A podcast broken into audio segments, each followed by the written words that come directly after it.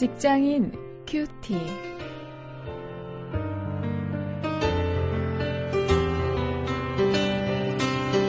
여러분 안녕하십니까? 3월 21일 오늘도 여러분들과 함께 말씀을 묵상할 저는 직장사역연구소의 원용일입니다.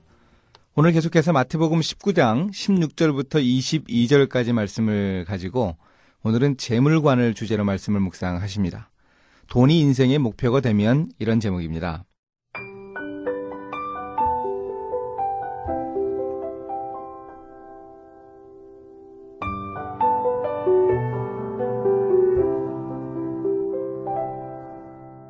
어떤 사람이 죽게 와서 가로되 선생님이여 내가 무슨 선한 일을 하여야 영생을 얻으리이까? 예수께서 가라사대 어찌하여 선한 일을 내게 묻느냐? 선한 이는 오직 한 분이시니라. 네가 생명에 들어가려면 계명들을 지키라. 가로되 어느 계명이오니이까? 예수께서 가라사대 살인하지 말라 간음하지 말라 도적질하지 말라 거짓 증거하지 말라 네 부모를 공경하라. 네 이웃을 내 몸과 같이 사랑하라 하신 것이니라.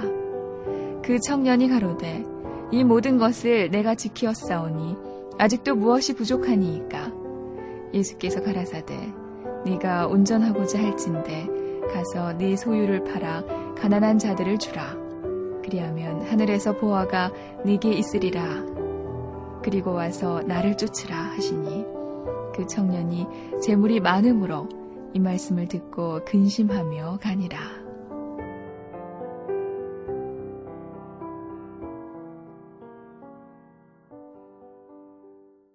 요즘 우리 시대는 참 부자 되세요라는 이 광고 카피의 유행과 함께 돈이 우리 인생의 목적이라 이런 이렇게 인식하는 풍조가 있는 것 같습니다.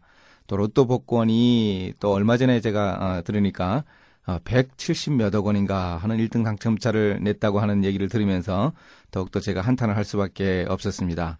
돈이 과연 우리 인생의 목표인가 오늘 말씀을 통해서 우리가 확인을 해보도록 하겠습니다. 어, 16절에서 어, 예수님은요, 자기 중심적 사고로 인생을 사는 한 사람을 만나십니다. 예수님께 와서 무슨 선한 일을 하면 영생을 얻을 수 있나 이렇게 한 청년이 질문을 했습니다.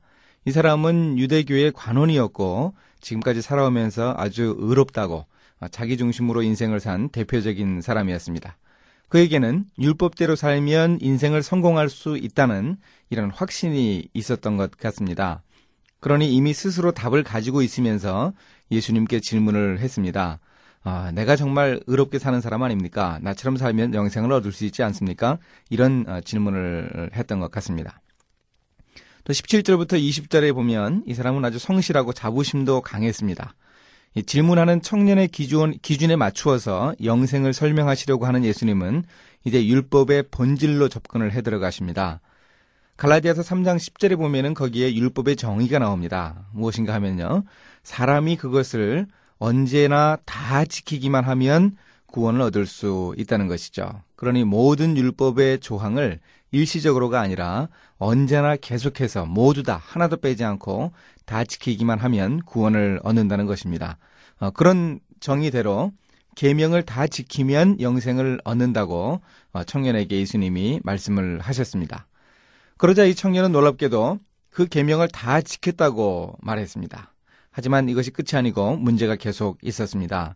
21절, 22절에서 예수님이 청년에게 도전을 하십니다.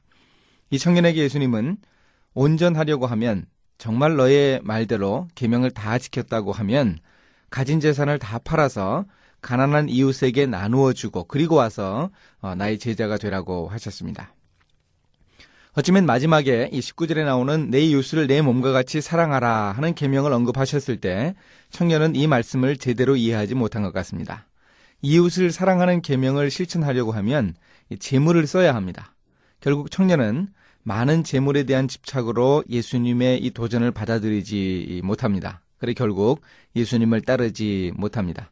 그는 자기가 얻기로 한 영생보다 자기가 지금까지 모아온 또 지금까지 자신의 행복을 가능하게 했던 그 재물을 더 소중하게 여겼던 것입니다. 어쩌면 이 청년은 말로만 영생을 추구한다고 했을 뿐 돈이 인생의 목표였는지 모릅니다. 절대로 포기할 수 없는 것. 내가 정말 말로는 영생을 추구한다고 하면서 그 영생을 위해서 내 돈을 기꺼이 투자하지 못하는 그런 인색한 사람이기도 했습니다. 돈을 인생의 목표로 삼는 것은 이렇게 큰 문제라는 사실을 어, 우리가 좀 기억할 수 있어야 합니다. 돈이 정말 우리에게 유익하고 돈이 없으면 우리는 어쩌면 하루도 살기 쉽지 않습니다. 그러나 그 돈이 우리 인생의 수단이 아니라 우리 인생의 목표가 된다면 우리는 어, 영생의 문제, 예수 그리스도를 따르는 문제에 큰 어려움을 겪을 것이라는 사실을 꼭 기억할 수 있어야 하겠습니다. 이제 말씀을 가지고 실천거리를 찾아보도록 하겠습니다. 나의 인생의 목표가 무엇인가 다시 한번 좀 점검을 해볼 수 있기를 원합니다. 혹시 우리에게 다른 사람에게 이야기하는 전시용 인생 목표가 따로 있고 또 내가 내 나름대로 내 생각대로 추구하는 실제의 인생 목표가 있는가 그렇게 두 가지 목표가 동시에 있지는 않은가 우리를 돌아볼 수 있어야 하겠습니다. 이제 함께 기도하시겠습니다. 하나님 부자 청년과 같이 돈을 인생의 목표로 삼지 않도록 저를 도와 주시옵소서. 돈을 가지고 남을 위해 쓸 수 있는 바른 재물관과 믿음의 용기를 주시옵소서. 예수님의 이름으로 기도했습니다. 아멘.